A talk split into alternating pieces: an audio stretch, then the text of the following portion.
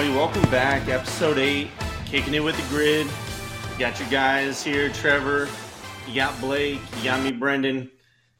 We're covering week two games tonight. Obviously, we had a lot happen. It was a big weekend in football. We had some upsets. We had some, we had some battles. We had some blowouts. The usual weekend in sports. I mean, it is what it is. We also had some really big news go down in the in the late hours of the night last night. And uh, oh man, Michigan State, Mel Tucker, old Seven L Mel is what what they're calling him. Uh, at least out of Ann Arbor, that's what we were calling him. He just got in deep trouble, and he has been in deep trouble. But it just came to light that he's had a sexual harassment claim come against him and it, it's it's come to a head. He's he's suspended, and the word from the athletic director uh, at Michigan State and the department is that he has coached his last game at Michigan State. They're going to try to work his buyout, uh, you know, because he, they paid him so much money. They're just going through formalities right now with Title IX, and then they're going to can him.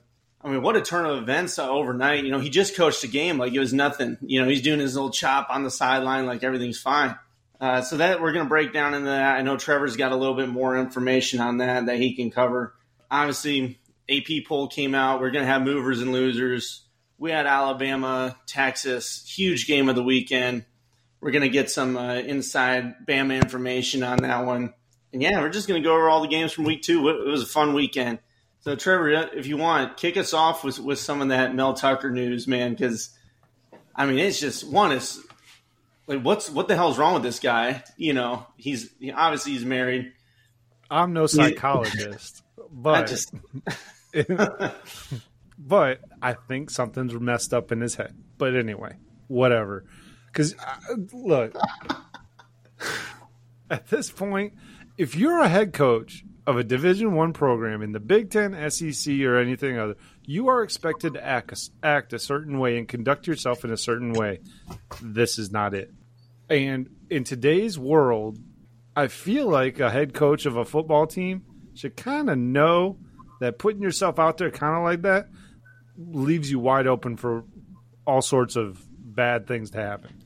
But he's admitted to it. He admitted to exposing himself to a woman on this video chat. What I've read up to this point is that he's suspended without pay, like you said, Brendan, that they don't intend to bring him back. And his buyout as of right now would be 70 million if they fired him just as is right now. Cuz as of right now, it is just an accusation.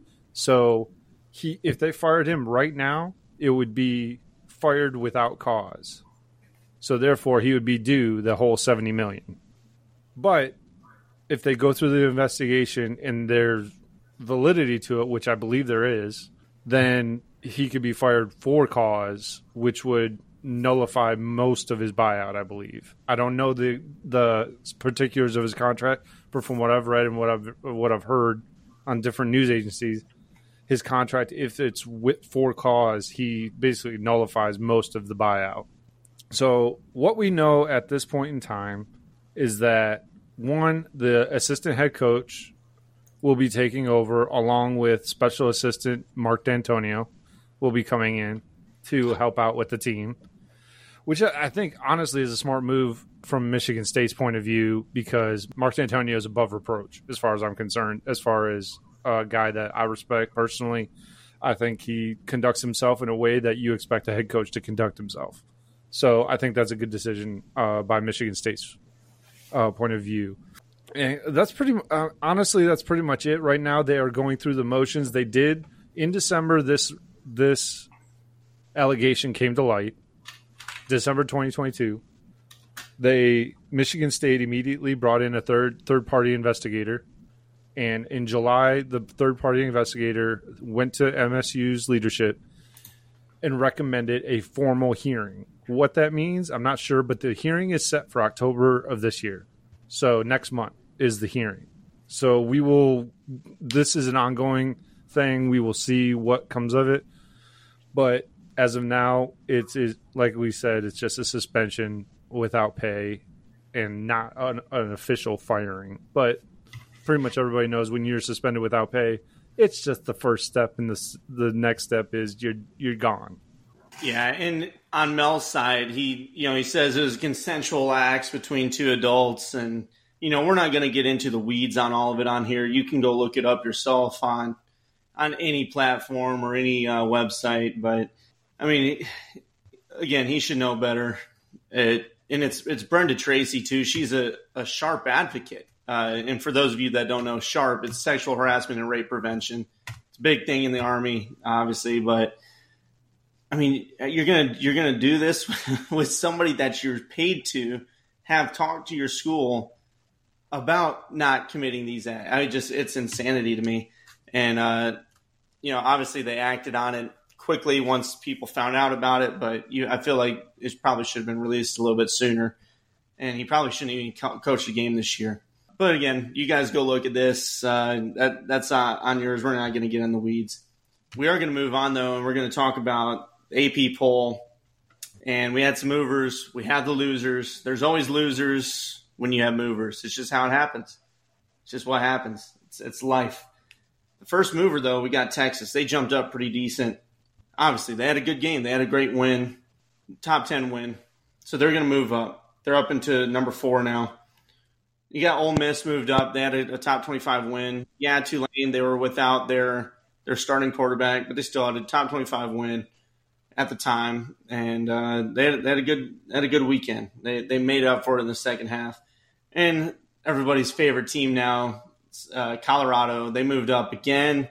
They're they're making moves in this AP poll. Everybody's seeing them. They're liking them. They love Shedeur Sanders. He's getting Heisman hype, rightfully so. He's putting up great numbers. On the loser end, though, UNC dropping spots. It's because even though they won a game, they're two and zero. It's because they look trash. They they just don't look good. I mean, parts of them do look good. I'll say that, but you're still week one. Okay, yeah, they had nine sacks, but South Carolina's offensive line is horrible. Then this weekend they get a shootout with App State. They had to go to double overtime, and we'll get into that game later. But still, they're a loser. They drop spots. Clemson out of the top twenty-five. Sorry, guys. You, yeah, first weekend, brutal. Lost to Duke they had a, they they finally got it together uh, last week or this this weekend. Yeah, put up 66 points, but sorry, we got movers coming in. You're out. Texas A&M, another loser. Sorry, guys, you had to prove it, and we we said that in our preseason talk, and you know we week one we thought you guys looked better on offense. And I'll still say they still de- did decent on offense. Defensively, though, horrible. We'll get into it. Tulane, sorry guys. Hey, that's that's one I, I can't really blame them. You're out. You're you're starting quarterback. You're going to drop of the polls after a loss. It just is what it is. They got a chance to come back though. In Wisconsin, guys, come on, man. Wisconsin, you got got to figure it out. Got to figure out that run game because it's been it's been bad. But we're going to get into that as well. But gentlemen, I, I think right now we're going to cover our picks that we had last weekend. It was rough for old Brendan here. I had a rough weekend on my picks, uh, but I did get my gridlock. So you know, you know, pat on my back for that. Even though we all got them, but I'm still going to say that Brendan did good. Uh, yes, I'm talking in third person because I can. Uh, so totals for the for the weekend though on picks, it, it, was not no bueno. I went two and four on my picks. Ah, yeah, I mean, I almost had the the uh, Texas Tech beating Oregon. I was so close, so close. Trevor went four and two. That's a good weekend. Good job, Trevor. Round of applause for you. And Blake, the snake, he got five, five, five and one. I don't know how he does it. I think he's got, you know, he's back from the future or something. Uh, but yeah, it, overall, Blake is ten and four. Trevor's eight and six, and I am six and eight. But I'm the comeback kid. Don't worry about it. I will be back. Uh, Gridlock, though, we're all one and one on the season. We all drilled our gridlock this week, so good job, guys.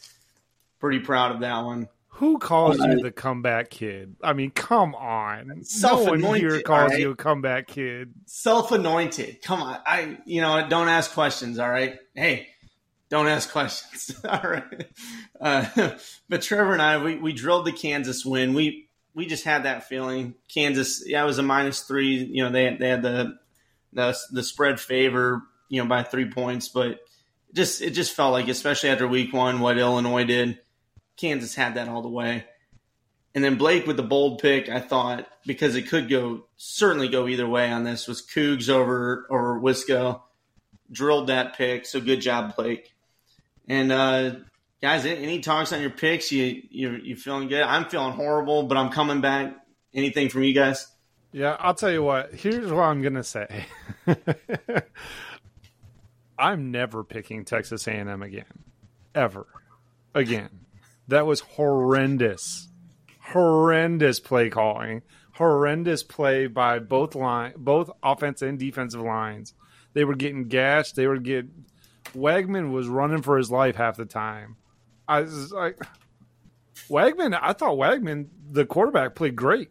I thought he played really well, all things considered. But the He guy did. was running for his life. Every other position that you could think of was getting outplayed by Miami. Yeah. I, I just it was very disappointing. And as far as the the Wisco game goes, like man, Wisco, Wisconsin, I'll tell you what, y'all showed me that y'all just aren't ready for the Big Ten season because y'all are going to get took. That's what that's the way I feel about Wisconsin right now is that they are not prepared.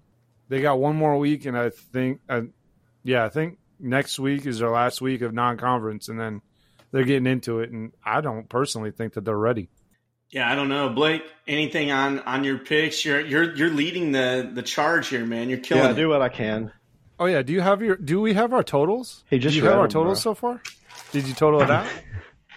God, Oh, did he? All right. Hey, it's all right. No, Blake Blake is ten and four on the season. You are eight and six, Trevor, and I am six and eight. Okay, Oh, that made me feel good. I just wanted to make you read it again. I'm not. that's gonna uh, you know I kind of felt like that. I, I was like, I know he heard me. I know you know that's fine. That's fine. I I deserve it. I deserve that. I'm in Spain without the S. well, Uh, since well, carry I was on, just though, gonna Blake. since we're gonna we're hitting on uh, sensories and the senses of the human body. He's talking about not hearing.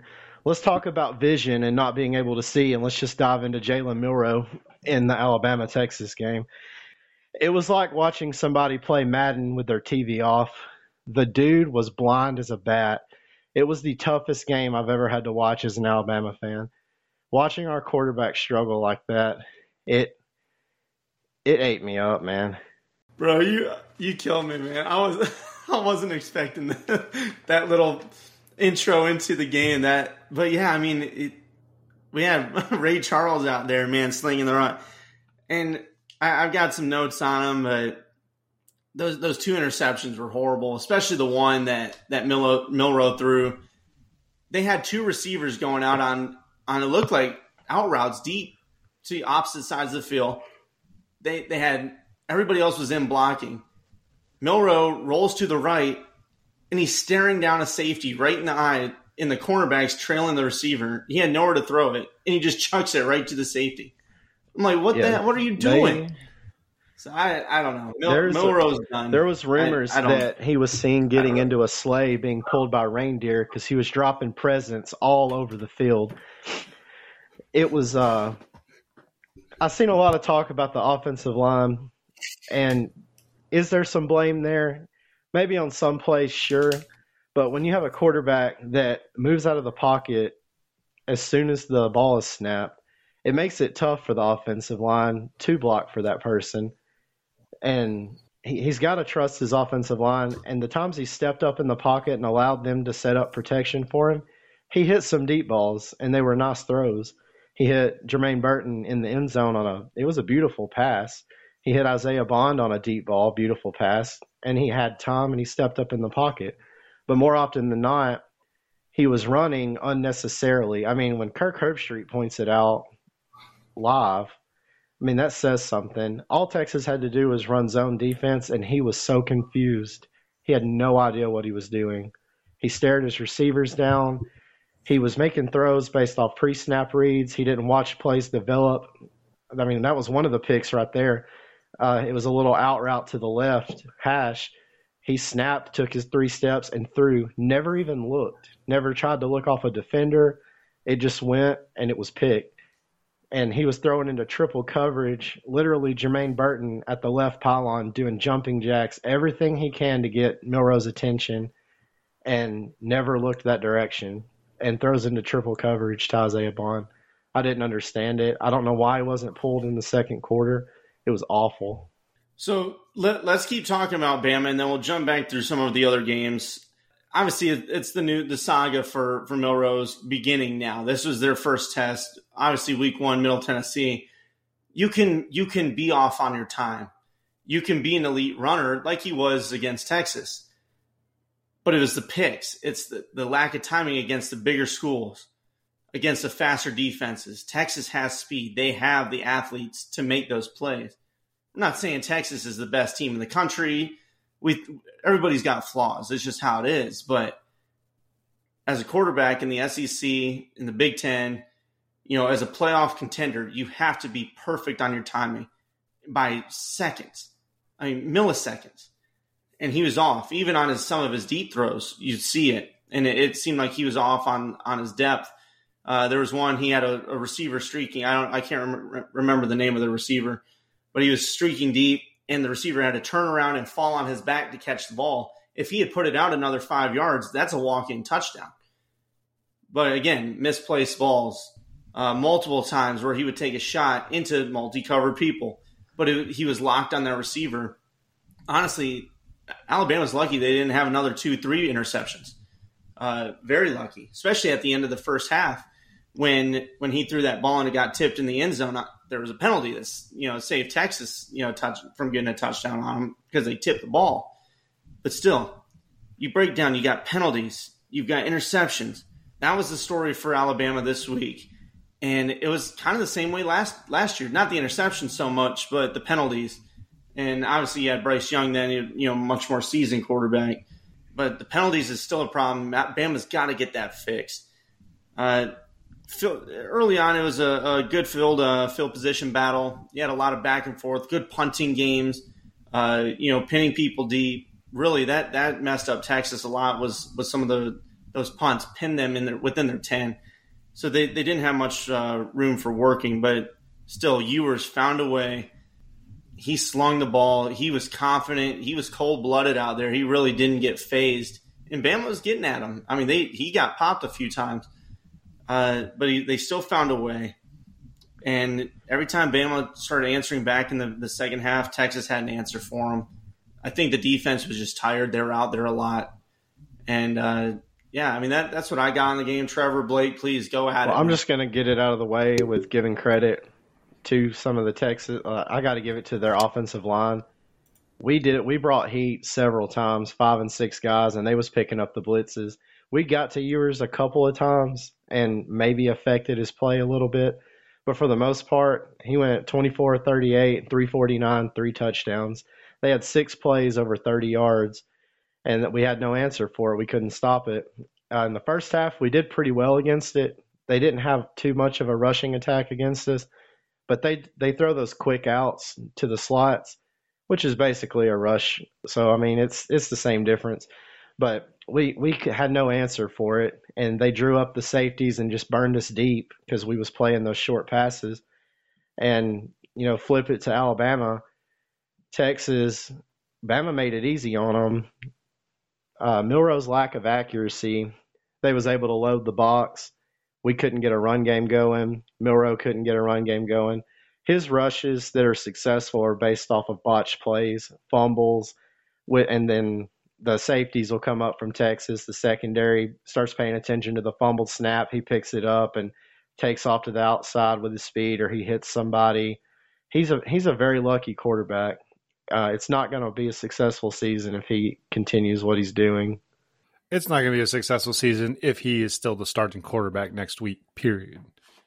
I don't think I've seen a slower throwing motion in all of college football. It's quite slow and Blake, I know you and I you mentioned it I think last week and a few other times when we talked about how how his throwing motion just looks off. It doesn't look right. And I watched that almost the entire game and I'll tell you what, it doesn't look right. It doesn't it doesn't even look like he's in the right throwing slot. He's like at a three quarter arm throwing motion and he, it's like way way out away from his head. It's not a tight spiral most of the time. It's very I don't know. I don't think he's the right fit for Alabama in general. Um, second biggest note that I have about Alabama is that I think their secondary is completely and utterly suspect. I watched a few plays of many, actually, probably three or four different plays that stick out in my mind where the corners just were in man and they just straight got beat. No, no ifs, ands, or buts about it. Like, dude literally was riding coattails of the Texas, Texas wide receivers, quite literally hanging on, hanging on to their jersey so he didn't run away that's my biggest takeaways from Alabama. As far as I'm concerned, I'm concerned. I think Texas is back as far as being efficient. If they can show consistency, I think that they are back. Quinn Ewers is playing like an NFL ready quarterback as of right now, in my opinion. He looks way more of an NFL style quarterback than Drake Maye does. Drake Maye's a joke. Drake Maye being a top top top ten pick is a joke. UNC is a joke. They do not look like they even deserve to be in the conversation to be in the top 10 teams. That is just where I sit with that game. But yeah, Milroe's got to go. I mean, at this point, you got to give one Buckner or the other, I forget the other kid's name, but Buckner's got to get a shot because he is way more experienced than Milroe is at this point. And I think that he might be at least a better game manager than Milroe is, which is by everything we know about Alabama, they have a staple of really good running backs, talented running backs. That if you have somebody like a just a game manager, I'm trying to think of a name off the top of my head, but Greg McElroy. Yeah, Jake uh, Coker. I, yeah, exactly. Thank you, McElroy. Yes, absolutely. If he is anything like that kind of quarterback, where if you can get 250 to 300 yards passing from him and a touchdown, the running back should be able to do the rest. And I think that's where they need to move to. I know that I know that all the pressers and everything like that, they were talking about doing more running. They didn't. And I think there was mostly due before there was mostly reactionary to what Texas was doing and them flinging the ball around, which is what I mentioned last last episode about them having to spread the ball around and not do this not doing the back and forth with Alabama trying to go toe for toe and trying to start a running game because it ain't going to work. Most teams aren't talented enough and big enough and strong enough, have enough stamina to hang without an Alabama front front seven or offensive line and just go toe to toe with them. So I commend Texas on keeping to their game plan and not getting sucked in to an Alabama style game. But I was disappointed in the play calling in general for Alabama. I really didn't think a lot of the play calling was atrocious as much as it was just a lack of execution of the plays. Like I said, there was several. I mean, you can go back and watch almost any passing play and find somebody open on the film. I mean, there was several times that I seen him throw into coverage or roll out of the pocket and end up either running out of bounds or taking a sack. I mean, he took five sacks that game. And but if you watch the play, there's somebody open 10 yards down the field or somebody hit a little corner skirt and they're open and he just doesn't see them. You know, and I've a lot of Bama fans got mad at my post last week after the Middle Tennessee game when I said that he is a liability. All they were worried about was, oh, he ran the three touchdowns and threw the passes. He's the first Bama quarterback, whatever. But like I said, you can break all the records in the world, but if you don't get in the end zone, you're not going to win the game. And that was Middle Tennessee. It wasn't Texas. And they exposed Milroe, and I'm glad they did because people need to see it, and Alabama fans need to be more realistic with what we have. But about the running game, it's hard to establish a running game when there has to be a threat of a quarterback that is capable of making a throw downfield Texas knew we did not have that. So, like I said earlier, they was able to load the box. We we had no play action because there was no successful runs. They knew what we were doing. They backed us into a corner. They made us one dimensional. There was nothing we could do. It didn't matter if we ran the ball at them. They knew it would be coming. We had no we had no other options. And I think that is a lot of the reason he just went ahead and let Milroe finish out the game because that was the game plan. And there was no sense in changing it because I don't, I really don't know that it would have made a difference at that point because we were having to get in a shootout with Texas. So to throw a quarterback in a situation like that, it would have been a lot on somebody, but I still think it should have been tried. I think they should have pulled Milroe in the second quarter and at least tried Ty Simpson or Buckner, either one. Because I mean, Milroe couldn't throw a magnet on a block of metal. I mean, it was he's that bad. He's a glorified running back that can halfway throw a ball. It was he's a one read quarterback. If his primary read isn't there, he freaks out. He panics. If he does not even look at his second read, and he certainly doesn't look for his checkdowns or uh, his uh, safety outlets. Usually, Alabama has them all out there: a running back off in the flat, or uh, tight end sitting in the the empty zone in the middle of the field, whatever the case may be. He did not ever keep. And to your point, Blake, when he starts running, the guy has blinders.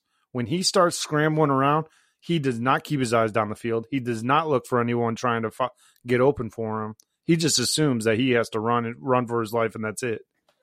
But most of the Alabama receivers, they're I, I, you you'd have to correct me if I'm wrong on this one, Blake, but I'm pretty sure there's at least a couple receivers from last year that are kind of accustomed to dealing with a running quarterback. These there's some receivers that were a part of the team last year that know how to get open if there's a scramble drill they have to try the other two. They're at the, they're at a point now where they're a one dimensional, and it's not going to be a good in a good way. Yeah, all of our receivers yeah, that our started receivers. that game played last year. Corey Brooks, he played last year. Jermaine Burton played last year. Isaiah Bond played last year. Kendrick Law played last year. So I mean, it's we've got plenty of people that played last year. That that's not the problem. We all know what the problem is, and there's no beating around the bush. Milroe is the issue, and it caused the other issues to happen. Him rolling out of the pocket caused most of the offensive line breakdown. It caused a lot of the holding penalties as well. And then defensively, we we did give up some big plays. Our secondary, outside of uh, Terrion Arnold he the whole I don't understand the holding things he was doing. It was I mean it was mind boggling. But aside from him, McKinstry played a solid game. He had one play where he let a guy get away from him. Uh, Malachi Moore, he played I thought he played really well. Our linebackers played really well. I think a lot of it just was we got tired. They was on the field a lot because Alabama could not sustain drives. We was we was three and out we would get past midfield and you know penalties push us back, have to punt, and then defensively Texas they ripped them. They was constantly in third and two, third and three, first down, third and two, first down. They got two or three fourth down conversions too. Just Bama could not get off the field. The defense was worn out, and then like I said earlier too, the short passes to the side the sidelines walks the safeties up boom, we get burned deep. I mean, uh, Sark had a great game plan for Bama, and we had no answers for it. I was going to point that out. Was the uh, the third down conversion rate was was really bad for Alabama, especially in the first half. And Alabama just, or excuse me, Texas, they were able to make theirs. Like you said, they were in third and manageable. You know, they were they stayed on schedule. Um, but they, you know, Texas, I think had they had a couple opportunities to really blow that game open in the first half. Bama's defense, you know, hung on, but there was also drops from from Texas wide receivers. So moving forward, Texas needs to figure that out. Uh, defensively, though, for Texas, yeah, they they they knew that this game hinged on Milroe, and we covered that last week too. This is a game about Milroe and how he will handle it. And sure enough, when they blitzed because they stacked the box and they blitzed heavy.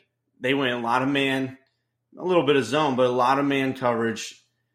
And they were like predicated on getting that pressure on him, getting in the backfield, blowing up the tackles, and seeing what Milroe was going to do. And sure enough, he would because they'd get pressure. They they'd blow up a, the line, But Milroe, instead of stepping up, maybe maneuvering in the pocket like you guys have alluded to, he immediately went out to the sides. And who's waiting for him out there? You got a you got an edge defender coming in. You got a, a spy already on him. So that was that was just a rough game for Milroe. I don't think he's got it. I, I think Bama definitely needs to make that change. Last year, you saw that with Arkansas. Oh, they should have lost Arkansas. He got lucky on a run because he's a good runner. Missed tackles, you know, arm tackles. You can do that against, I don't know, maybe Arkansas, like they barely got through last year. You can do it against the Vanderbilt, Missouri, Auburn this year because they're trash. We'll get into that later. But you cannot do it when you're playing Georgia. You cannot do it when you're playing Ohio State, Texas. You know, you, what happens if you play anybody, if you get somehow manage to get to the playoffs, if he still remains a quarterback? I don't see it happening for him. He needs, they need to make a change. And we, we'll see if they will. But I, I think, like, kind of what we talked about last night, maybe it just wasn't worth putting in a new quarterback and screwing up their psyche. Because I know as Michigan fans, we've seen that before. It it makes sense to put a new one in, but at the same time, maybe just save it. You you're already in a battle. It could you guys could have won that game still after mistakes, but live to die another day. Live to fight another day. We'll see what happens with Alabama. They've got plenty of talent. They're still a very top tier team. It's just uh, you got to get a new quarterback in there and see who can who can work it because Milroe's not the deal. Blake, you got something else? That wasn't a conference game, so there is still a chance with a new quarterback if they're if they come in and are successful, we can still run the table in the SEC, win the West. But I don't, I really don't see it happening. I think we've got we've got a lot of growing to do as a team, not just at quarterback. Our defense has a lot of growing to do. Our offensive line has a lot of growing to do. But I do think we've got a better opportunity to get there with a different quarterback. If Milroe stays the starter, this will be a seven or eight win season, if that. I think there is a chance we could lose Arkansas, A and M, Tennessee, LSU, Auburn, even because we can't score. I mean, if we can't get more than 24, 27 points, that's that's going to put us in a bad situation. Maybe, but it won't be A and M. You still won't lose to A and M, even if Milroe's the freaking quarterback. God dang! You know, hey, we're we're gonna get into A and M. Look, we, we've been talking about Bama for a minute. We know the the wounds are still still fresh. There's salt being poured everywhere you look on it on media, but you got to be realistic about your team in in in losses and in wins. It's easy to get the blinders on. So a good conversation on Bama. We know what they need to do. I know Saban's got to know too. Uh, there, there's going to be some some reworking going on there. Let's uh, let's move on. We had a really good game in Lubbock. The old shootout out west. You know, out, out in the old uh, the old cow towns out there. But number thirteen Oregon went out to Lubbock and they won the game 38 to 30. Early on, it was kind of a defensive battle. Uh, the teams they were back and forth, not a lot of scoring early on, but then there was gash plays though. They still made the gash plays, just like Texas Tech and Oregon live off of. That's what they do. It kind of gets drowned out a little more, and then boom, they hit you on a 50 yard play. They hit you on a 40 yard play. It was 18 to 20 late in the third. You know, at halftime it was close, and then like I said 18 20 late in the third and Shug threw a dart. I mean, just an absolute great pass. Made it 27 18. They scored. You know, it was beautiful play. But Oregon just would not die on this thing. They kept coming back. Bo Nix had a great game. He's had a hell of a turnaround from what happened in Ar- at Auburn. And it's another one that makes you think is it just the system he was in? Is Auburn inept? Yeah, probably. But I mean, I mean, you know, I, I don't want to say it, but you know, we'll get on there later because I, Auburn had a really rough game out west as well. Uh, but yeah, Nix had a great game. He led the team. He was cold throughout the whole time. He he did not get phased, and that's why he's in the Heisman running.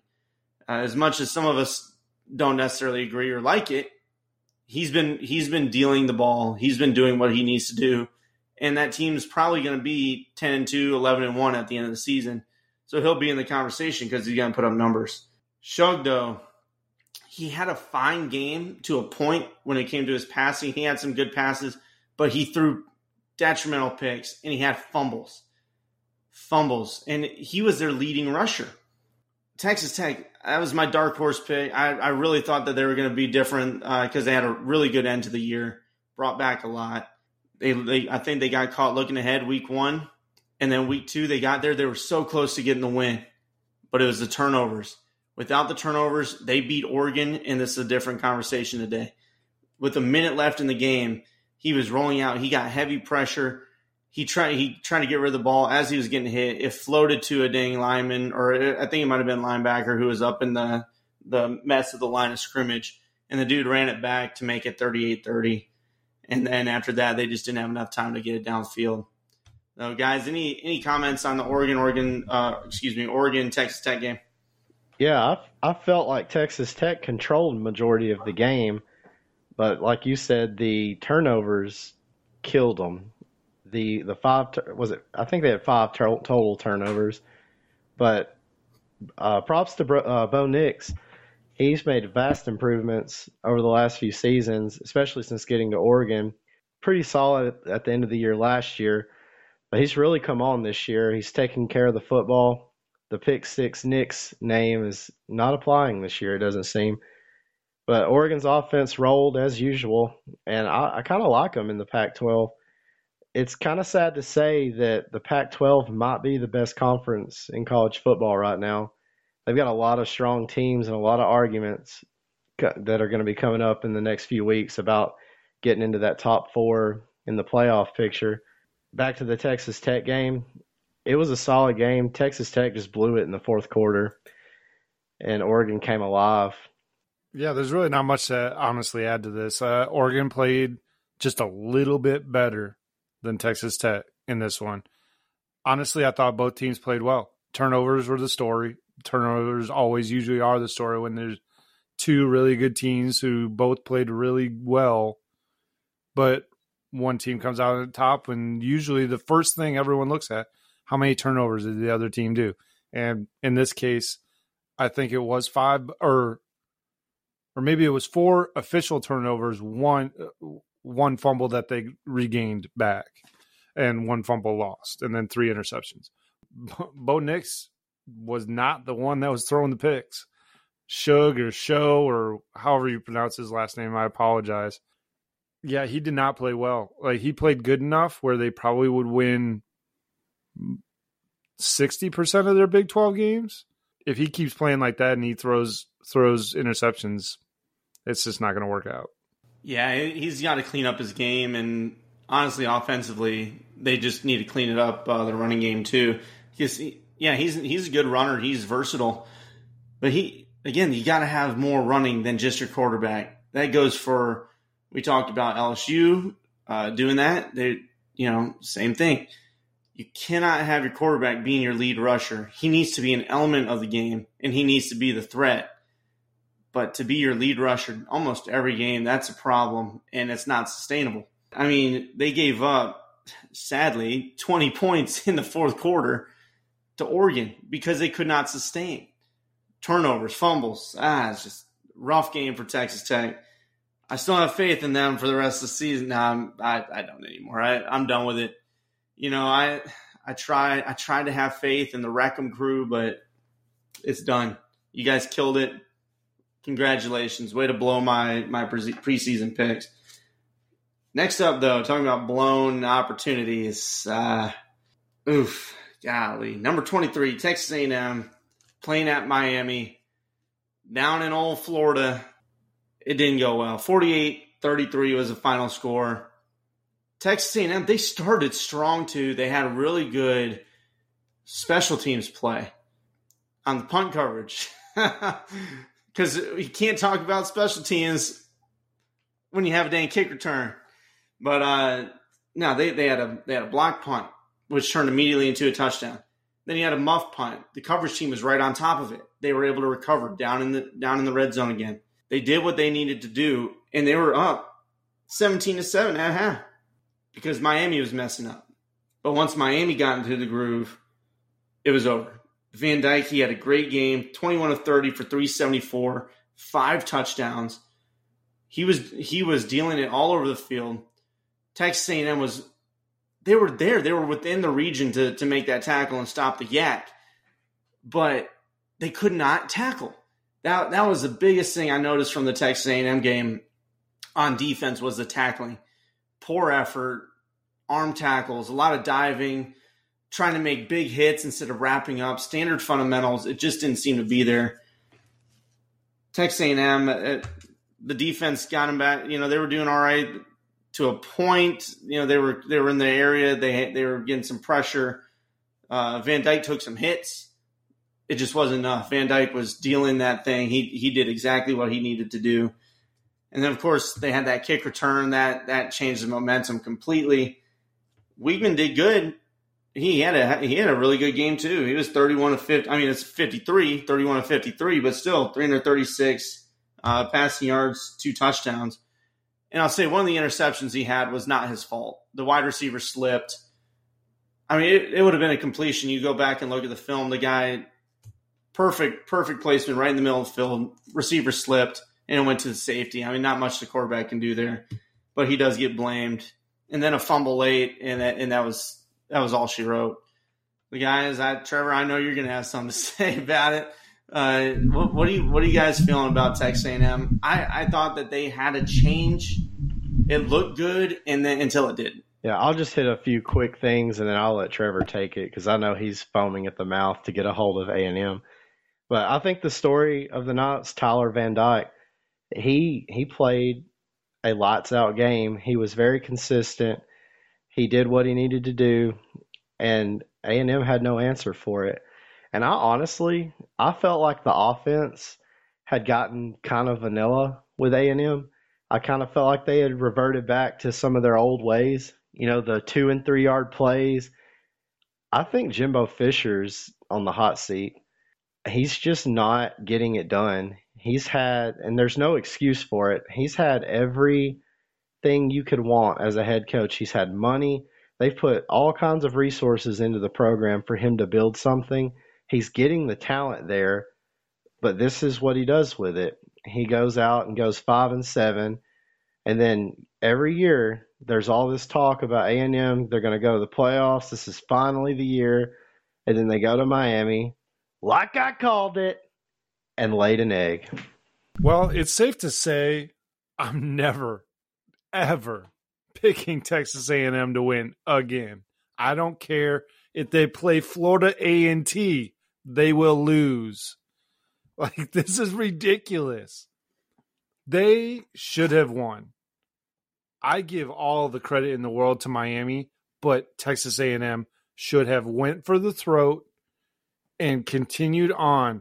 The second half adjustments that Miami made were absolutely out, outstanding. And the second half adjustments that Texas A&M did not make to equate for what te- Miami was doing, even going into the fourth quarter, nothing changed. Jimbo Fisher is freaking done. He's donezo. Jimbo is donezo. This guy is a joke. I thought he was a joke. Personally, I thought he was a joke in Florida State it was almost clear to me, to Blake's point, it was almost clear to me that he was the one in the second half calling the plays. That he start he took over the play calling for whatever reason. Because I don't feel like Petrino would be calling those vanilla plays like Blake mentioned. It just doesn't seem that way.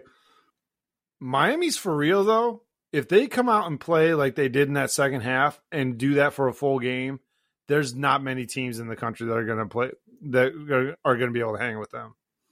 I personally think they they're probably now top two to top or two or three.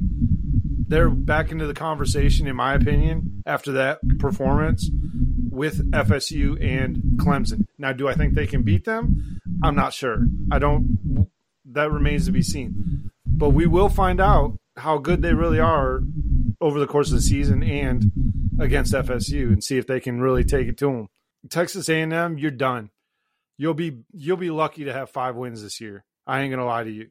If Jimbo is still your coach next week, you're not going to win. I don't even know who they play. I haven't even looked at it yet. uh, but no, for real, Jimbo's Jimbo's a liability to Texas A&M because I do believe Texas A&M they have a good quarterback. Weigman's a very good quarterback. He's a very manageable quarterback for sure. Very coachable. Seems, but the dude was running around for his life. There was no coaching adjustments. The coaching in this game for Texas A&M failed the team. It was not the players or the effort because I think the players have all the talent in the world. I think they they play very hard. I think the coaches don't know how to make adjustments, and that's just where I sit with it. Yeah, for sure. I think that Miami is going to make the ACC very interesting. The Miami Florida State game has got a star next to it now. Clemson, which we'll get to them in a minute, but I still don't know how I feel about them. But they're still in the conversation for the ACC at this point because they did make some improvements over the weekend. But Miami is definitely in the conversation now for the ACC, and I I might have said it on our first show that I thought that they could be a potential dark horse in the ACC, but they're proving it now. Yeah, I, I definitely I wrote Miami off just because of how they did last year. Uh, obviously, they, they do have talent. Uh, Restrepo had a hell of a game. Uh, running back, I mean, the wheel routes, the deep deep ball catches that he was doing, really impressive. So they they've got a chance, especially if Van Dyke keeps playing the way that he does. I mean, he's a I mean he's a veteran. This guy, he should be doing this. As old as he is, as as seasoned as he is, he should be able to tear up the ACC until it comes down to hell, probably Duke and Florida State and Clemson. So you got four right there. I, I don't think NC State's going to be a problem. That they look lackluster against Notre Dame. We'll get into that. Uh, but yeah, I don't know. I, I think Miami's going to be be a problem to a point moving forward. Uh, I still, I TAMU should have won that dang game, but they screwed themselves. They blew it. Yeah, the fumbles you, you can't necessarily you know deal with every single fumble. It was a perfectly placed helmet on the ball. Yeah, the the game they let the game get away from them and that that's just how it is. A and M still has every opportunity in the you know in the SEC to to cause noise. I think they can. They've got the talent to do it. They need to clean up their mistakes. They need to fix what's going on. Uh, I, Weigman's going to be fine. I mean, he he's been fine since he started playing last year. So they they've got a chance. Uh, I will say uh, it's looking a little gloomy over over there in College Station, but they still have an opportunity to make some noise because the west of the SEC is wide open. Ole Miss, all right. Bama's good. They're, I mean, obviously talented, but they got problems. Mississippi State's got problems. Look, just it's going to be wide open, guys. Just wait for it. Just wait for it. Shit's going to go down. Sorry, it's going to happen. I, it's just this year. This feels like a strange year. Maybe not 2007 ish, but it, it just feels funky. Trevor, I'll tell you, you what, there may, there, there may be a storm brewing in Texas A&M, but I say a hurricane just went through there. you know what? Give this man a he he's owed a dollar. Well Dahlia done. never well left. Done. She never left. She's still hanging around. Oh man! So we'll, we'll get on from from Texas A&M. Uh, moving on, guys. Colorado, America's maybe not sweetheart. I don't know. A lot of people like them. A lot of people hate them. They're tired of it already. And Colorado, Nebraska, number 22, Colorado. They're one of our movers. They they jumped up further. They won 36 to 14. Really, to me, there's not even much to talk about on this game because Nebraska sucks on offense. Simply, they suck. There's not there. You can't say anything else about it. Their defense was let down by Jeff Sims ah, golly, I, I just don't understand it. They there's got to be somebody better than him. Yes, he's a talented runner. He scored a touchdown for him. Good job. He he ran, but that man, forced, he had fumbles, picks. What what else do you need to see to bench this dude? Throwing a freaking walk on, pull somebody from the crowd. I guarantee you, there's a dude that's playing intramural that can throw better than that.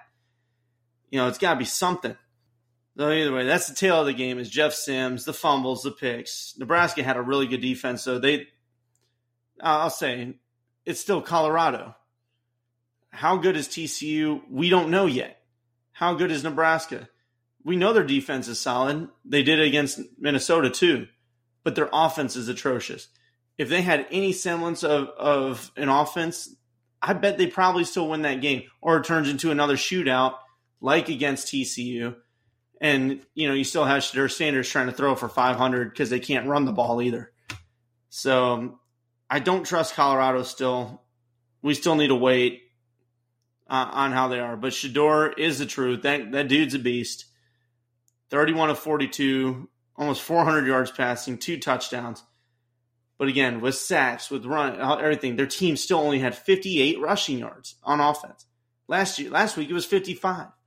It is not sustainable. I don't care who I don't care who you are. Boys, what, what are your thoughts? Trevor, I know you're you're big on Colorado. I still see them six and six, seven and five. Go ahead. Thought they were really good. I I thought they played exactly the way they needed to play. Colorado, for the lack of a better term, played for the most part mistake free football. And that's all you can ask for your offense. And their defense, while I get Nebraska played horribly on offense, I feel like that a lesser defense would still give up more yards than what Colorado did. And Colorado's defense did what they had to do and got stops. That's all you can ask your defense to do at this point, I don't know if they're really for real or not, but their offensive offensive production is pretty good. You're right; the lack of a running game is a bit concerning. There's not much you can do about it other than keep trying to run. But in two, you're playing Colorado State next week. You're playing Oregon the following week. We're about to find out very quickly if Colorado is for real. As of right now, I believe that they're for real to a certain degree. Do I think that they can go into Oregon and get after it? I don't know if I have that kind of confidence. But I think it'll be a better game than most people probably predict because I think Colorado's a uh, as of right now in most people's eyes a mid-tier team. They don't consider them top tier even in the Pac-12 right now. I thought Shedeur played great. I mean, the what he what kind of tear he is on right now, I'm be surprised if he can do it.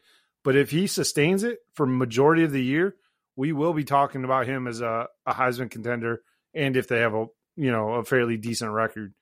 But I mean, if they don't win the Pac-12, obviously, there's probably not much of a chance for him to actually win the Heisman. But I commend Colorado for having a very good game plan and really taking it to a Big Ten team. Because at the end of the day, it's still a Big Ten team with Big Ten players, and they do compete. They did win games last year. That's all. I that's all I can go off of, and I think Colorado did a good job. Yeah, I'd actually uh, I'd got up to go throw away some trash, and when I opened the lid to my can, a hand stuck out and said, "Hi, my name is Jeff Sims. I'll take your trash for you," because the dude is straight garbage. He is he's on like Milroe level of awful quarterbacks. But Colorado, about whether are they for real, are they not? They've got a really good offense. It clicks on all cylinders. They can score with anybody, I think. Nebraska's defense is one of the better defenses they'll they'll play on the season. They've got big players up front for Nebraska, and I thought they handled it fairly well for the size matchup. I mean, that Nebraska's got them, and Colorado didn't hesitate. You know, they went right at them and they put up 36. The turnover certainly helped them. I'm with you, Brendan. I, when they get into the meat of the schedule, can they beat Oregon, USC, Washington? I don't know. Can they score with them? Sure.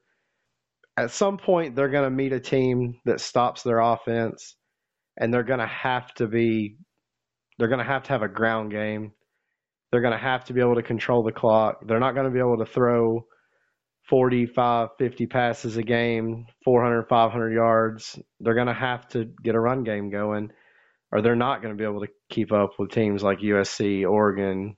So I like Colorado. I think they're a solid team. They're doing way better than I expected them to do, and I do think they're going to have a successful season. But until I see them play the Oregons and the USC's in the meat of the Pac 12, it's just hard to say because they're still an unknown until they faced a, a bigger tier team. Yeah, I'm I'm with you, and we thought Nebraska maybe could be that this year, the their first true test, but it all depended on the quarterback play, and we we see how that's going. Uh, they did do well against their defense because Nebraska does have good defense, but I don't know. Next test coming up real quick, Trevor. Yeah, real quick, just so you guys can hear this. It's Colorado State next, then Oregon, then USC, then Arizona State, and then Stanford, and then UCLA, and then Oregon State. That the meat of the schedule is the whole schedule. Their schedule is not a nice schedule for them for being a team that's been put together this year. So I'm really going to be looking at this schedule. This schedule is rough. Like just looking at the schedule, I don't think they have an easy game on the schedule. Maybe Arizona, but even they're they're playing really good right now. So I don't think there's a week once they get into the Pac-12 where they can take it off because they got Wazzu second to last game and then Utah to end their season. like, there's no break whatsoever. Yeah, no, they they don't have a break, and we're we're gonna find out who they are real quick. We have an idea. We know they're explosive, but can they be consistent and balanced to win a game when they need to? Can they churn the clock out when they need to? that four minute offense. We know they can do a two minute offense, but that four, six minute, running the thing down, running that clock down. We shall see. Ole Miss, Tulane. That was another good game that was on the schedule, but right right before kickoff, I think is you know maybe the night before, we found out that Pratt wasn't going to be able to play, and that's just that immediate dagger straight into the heart of Tulane. They didn't play like it though. They played like they that he was still there. They couldn't drive the way that they needed to because they had a backup quarterback, and Horton didn't do horrible, but he didn't do great either. You know, he 15 of 37. That's all right. He he was throwing some really good passes. He had 231 yards, one touchdown, one pick. But it's not enough to beat an SEC defense, especially Ole Miss, who we know has talent. But I'll tell you who uh, Makhi Hughes, he he had a really good game. He had 23 rushes for 92 yards and a touchdown. He kept them alive, really. Yeah, the final was 37 to 20. But it was back and forth, really, for for most of the half, even into the third. Tulane's offense just didn't have enough firepower at the quarterback position to set up their wide receivers where they needed to be to get them into that winning position. Uh, it's probably a different game if you have Pratt. I, I guarantee it would be. And you could probably honestly say that Tulane might have walked away with that one. That's tough to deal with, guys. The reoccurring theme of the weekend was teams blowing fourth quarter leads. Tulane, they played well most of the game. Ole Miss, they still got a lot of question marks. They struggled to run the football. I don't know that I'm as high on Ole Miss now as I originally was this season. I think Tulane gave them everything they could handle. And I agree with you, Brendan. Pratt plays. I think they walk away with that game. If you play Tulane, let a backup quarterback do that to you, you're done, son. Ole Miss ain't gonna ain't gonna be what I thought they were gonna be. I thought they were gonna take out LSU and potentially even go after be a contender against Georgia, and I just don't think that they. I, they're uh, they're at least not there yet. That's where I feel about uh, Ole Miss. Uh, Tulane impressed the crap out of me, considering that they had a backup quarterback. Um, they they handled the diver- the the adversity very well, as far as I can tell. All right, guys. Yeah, I, I know what you mean. Ole Miss, they've got some work to do, especially getting into that heart of that schedule. Another team out in the SEC that had to travel out to the West had some problems. Cal and Auburn. kind of a slop uh, slop fest, as as the kids are saying. The battle of mid. It was no bueno. They they just couldn't do it. Fourteen to ten, Auburn. Cal should have had the game, honestly. But Auburn's got Payton Thorne at quarterback. The the the MSU here now. No, he's horrible at MSU. Why is he starting at Auburn? I don't understand it. This guy, he just cannot throw the football. He was nine of fourteen for ninety four yards, two touchdowns, one interception. All right, yeah, two touchdowns. Wonderful, good for you. Uh, that, 94 passing yards against California. What is going on in Auburn? Hugh Freeze got to figure something out. I mean, really, not much to say on that game. It was ugly. I thought Cal's defense played fairly well, forcing the four turnovers. They just didn't have any offensive anything. They could not get anything going, couldn't get in the end zone. They had some speed in Jaydn Ott. He he at times, you know, I thought he was just going to break loose, and he never never did. But Auburn, they've got a lot of work to do on offense and defense. But given the circumstances, they played well enough to win that game on the road at night. I, I mean, they did what they had to do to win, and Hugh Freeze will get them going in the right direction. I, as much as I hate to say it, I like him. I've always been a fan of Hugh Freeze. The man knows how to win games, and I think Auburn got a good coach. So I think in the future, Auburn's going to be a team to to watch and worry about, especially in the SEC. But that's all I've really got on that game. Yeah, I, I hear you. Hugh, Hugh Freeze is a good coach. He's he's a very good offensive mind. He's going to find ways to get them the talent that they need. But right now, it's just not. You know, they, they plugged and they, they played who they could out of the transfer portal. And yeah, they got to win. So that they did what they needed to do. Uh, once they get into the, the SEC schedule, though, I am I'm pretty worried about them. Uh, moving on, another game that was kind of it felt lackluster to me. I watching it out, I think it might be the rain, but number ten Notre Dame at NC State.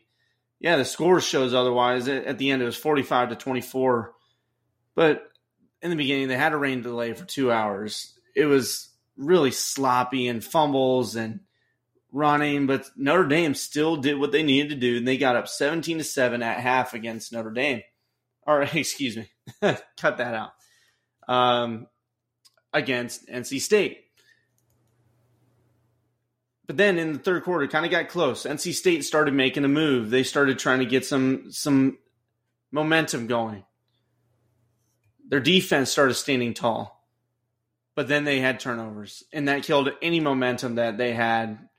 Notre Dame capitalized. They did everything that they needed to do to finish this game out, and NC State never had a chance afterwards. Hartman, he had a good game for being in the rain and, you know, the delays and, and that thrown off groove.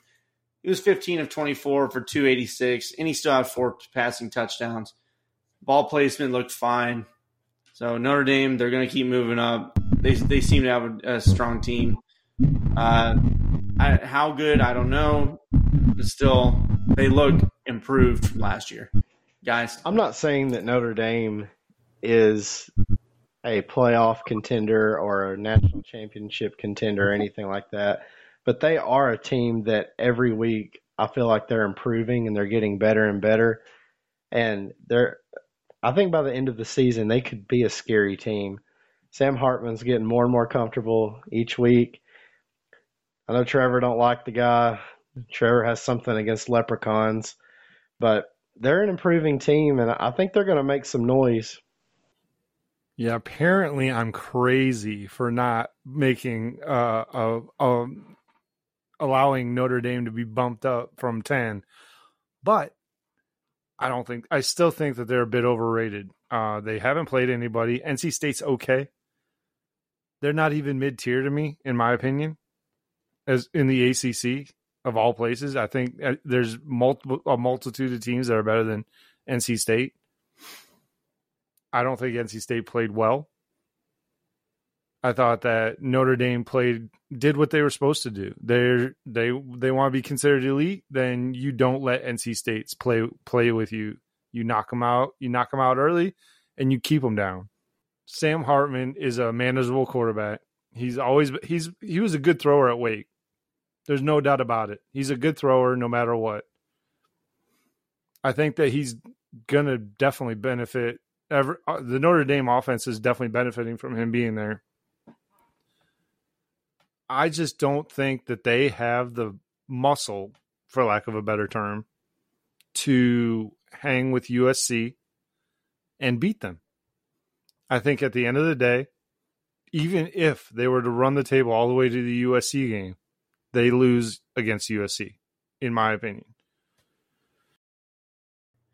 Notre Dame has the opportunity. Yes, they've got to continue what they're doing, continue leaning on that run, and getting Hartman, you know that that momentum. Just keep building it. A team that's losing momentum. North Carolina, UNC, number seventeen, North Carolina. They went to App State. They had a knockdown, drag out fight, double overtime, and won forty to thirty four and they're one of the losers in the AP poll.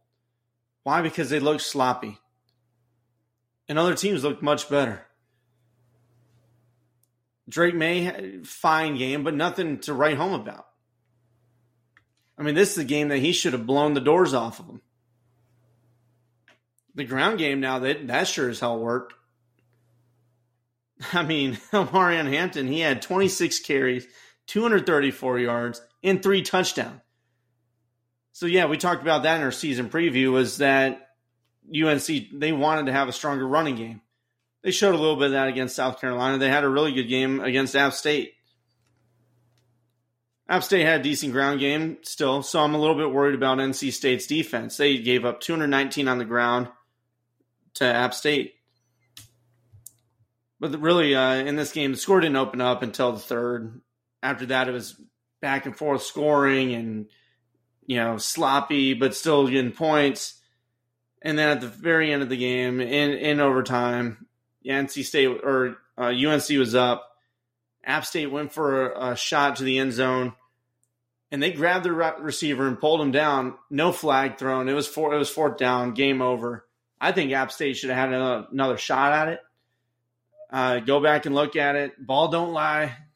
Stats don't lie. Uh, one of our friends would say that from back in the day. But either way, UNC they should have probably lost this game. They're going to drop, and I think they're going to probably drop three, maybe four games this season. I just I don't trust them. I don't trust what they're doing. If now if they keep the ground game going, good for them. But I just don't trust them, guys. Yeah, I almost picked App State as my upset of the week and almost gridlocked it. The only thing that kept me from it is I thought North Carolina coming off the South Carolina victory would ride that momentum into this game because this is an in-state, you know, it's a rivalry. I mean, not technically, but it's an in-state matchup. It's probably a rivalry between the teams. I just thought it would be one-sided. Honestly, I know App State's one of those teams that they can always keep it close, and they're they pull upsets left and right. They are the upset team of college football. Y'all know that from experience. Our friend Jacob knows that from experience. And North Carolina almost learned again this season from them. But yeah, I agree with you on everything you said. It was uh App State got robbed at the end of that game. That they should have had another opportunity. I seen the replay on it. Yeah, I mean, even ESPN was saying there should have been another opportunity there. So North Carolina's they're choking. They're like B Rabbit in the beginning of Eight Mile. Absolutely right. North Carolina is overrated and they will not be in the top 25 before the end of this year. They will be out of the top 25 within the next 3 or 4 weeks. The, I don't know. The, the what I watched against App State was not a Heisman contender was not a, a top 10 team, which everyone was touting. Everybody was like, UNC's back. They're, they're, well, back. They were never there. They're, they're definitely not what everyone thought they were going to be. Drake Maye is certainly not what everyone thought he was he was going to be. UNC's just not it. They're they're they're not going to be contending. The way the weekend went, Miami solidified themselves as the third third team. UNC solidified themselves as not being a contender for the championship. Now I'd have to go back, but I'm pretty sure we listed them as a pretender when we talked about you know, our conference. You know, dark horses, pretenders, contenders. I'm pretty sure UNC was up there. I'd have to go back and check, but I'm like 99% right 95% of the time. Uh, just ask my wife. So, guys, I, am thinking about doing a little speed around here on some of these games. Uh, chime in whenever you want to, or, you know, at the end, it doesn't matter. We just got a couple games left that we're going to talk about. Number one, Utah and Baylor. Uh, obviously, Utah's not number one. If you heard that wrong, Utah's number 12. They played like it to a point. Their defense is very good. I think they have a strong defense to continue to run, but they got to get Cam Rising back. Or even playing Nate Johnson might be the the, the thing because Barnes, oh, t- terrible game. Six of 19, 71 yards, and one interception. I'm shocked they didn't lose this game, but they're be be grateful Utah fans that you went up against a horrible Baylor team. I don't know how they, how, I don't know how you beat Florida. That must mean Florida's horrible beyond measure. But uh, either way, Nate Johnson, as soon as he got in, the game turned around. They were able to score in the fourth and uh, you know save their season. Really, Utah they had 224 rushing yards, so they're going to be able to run it. They've got a good offensive line. They've got a good defense. They got to get that quarterback play. So if Nate Johnson is it moving forward, he needs to be until Cam Rising gets back. Utah won that game 20 to 13 disappointing for the Big Ten West, but you know that's the story for the last what ten years. Wisconsin, they go out to Wazzu, old Washington State, beautiful part of the country, took a loss. They went down 31-22, and really it seemed it was over early for Wisconsin. They had every opportunity in this game to showcase Tanner Mordecai, after what he did at SMU. I know the level of play is different, but he still dealt that ball there. He was a wonderful quarterback. I just don't know if the team is fit for the system yet. Uh, I don't want to make a direct comparison because I, but I, it, reminds me a little bit of a Rich Rod coming into Michigan, trying to run that type of offense in the defense with old school Big Ten players, the big, big uglies, the thick boys that, you know, back in the linebacker core, trying to run a speed 335, or you had, you know, Sheridan running, you know, tr- the, the, the read option is not going to happen. So let's give, let's get, I'm, I'm willing to give Wisconsin some time with Fickell because I think Fickell is a good coach and I, I think they're going to get it done. But right now, the players are not built for the system.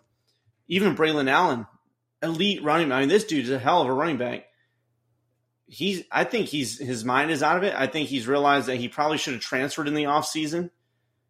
and I think he's going to probably sit out the rest of the year from kind of stuff that I'm seeing as well as as his lack of play in this game. But back to the gameplay, this actual actual battle. Second quarter, Washington State they had some really good really good plays they jumped out to a 24 to 6 lead. I mean, right there, we all thought it was done. But Mellusi and Mordecai started coming back. They started making these deep balls. They started getting Mordecai into a, a rhythm. Got it to 24 22 with Washington State up, but they uh, Wisconsin failed the two point conversion. And after that, in the fourth quarter, Mellusi fumbled it, and the game was over from there. Cam Cam Ward had a great game for Washington State put a dagger right in the heart of, of Wisconsin, and it was over. He had a, he had a gutsy game, really really big run from from midfield to, to end that drive.